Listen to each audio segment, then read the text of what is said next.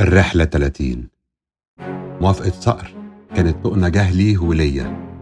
افتكرت جملته اللي قالها لي من شوية لما قال إن الهدف نبيل لكن السم مدسوس في العسل. المرة دي كان كل واحد فينا طمعان في هدفه هدفه هو بس، وبيحاول يوجد له مبررات إنسانية علشان الصورة تبقى أحلى ويرضي اللي باقي من ضميره.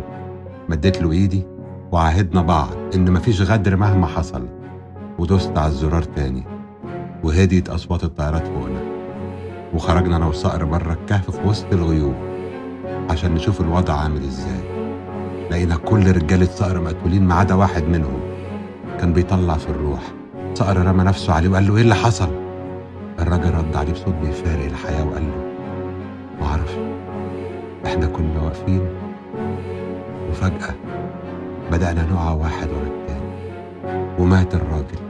وصقر عينه اتملت شرار وجري عليا وحط مسدسه في دماغي وقال لي ادخل معايا جوه وفسر لي اللي حصل دلوقتي والا اقتلك. دخلنا جوه بسرعه وقلت له ما اعرفش، بس اكيد شكوا فينا، لازم نهرب من المكان ده دلوقتي باقصى سرعه. شدني من دراعي وبدانا نجري في ممرات ضيقه جوه الجبل، وبدات اصوات الانفجارات في كل حته. كان الجبل بيتدمر حرفيا والصخور بتتحدف علينا طول ما احنا بنجري، بس كان عندنا إصرار. فضلنا نجري نجري نجري في الممرات اللي جوه الجبل.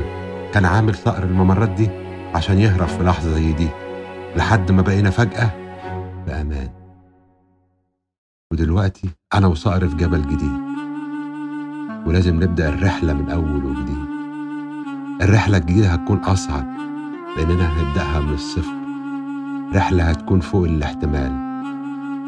محتاج أكسب ثقة الصقر الأول، ونلاقي الرجالة المناسبة اللي تقدر على أصعب مواجهة على وجه الأرض.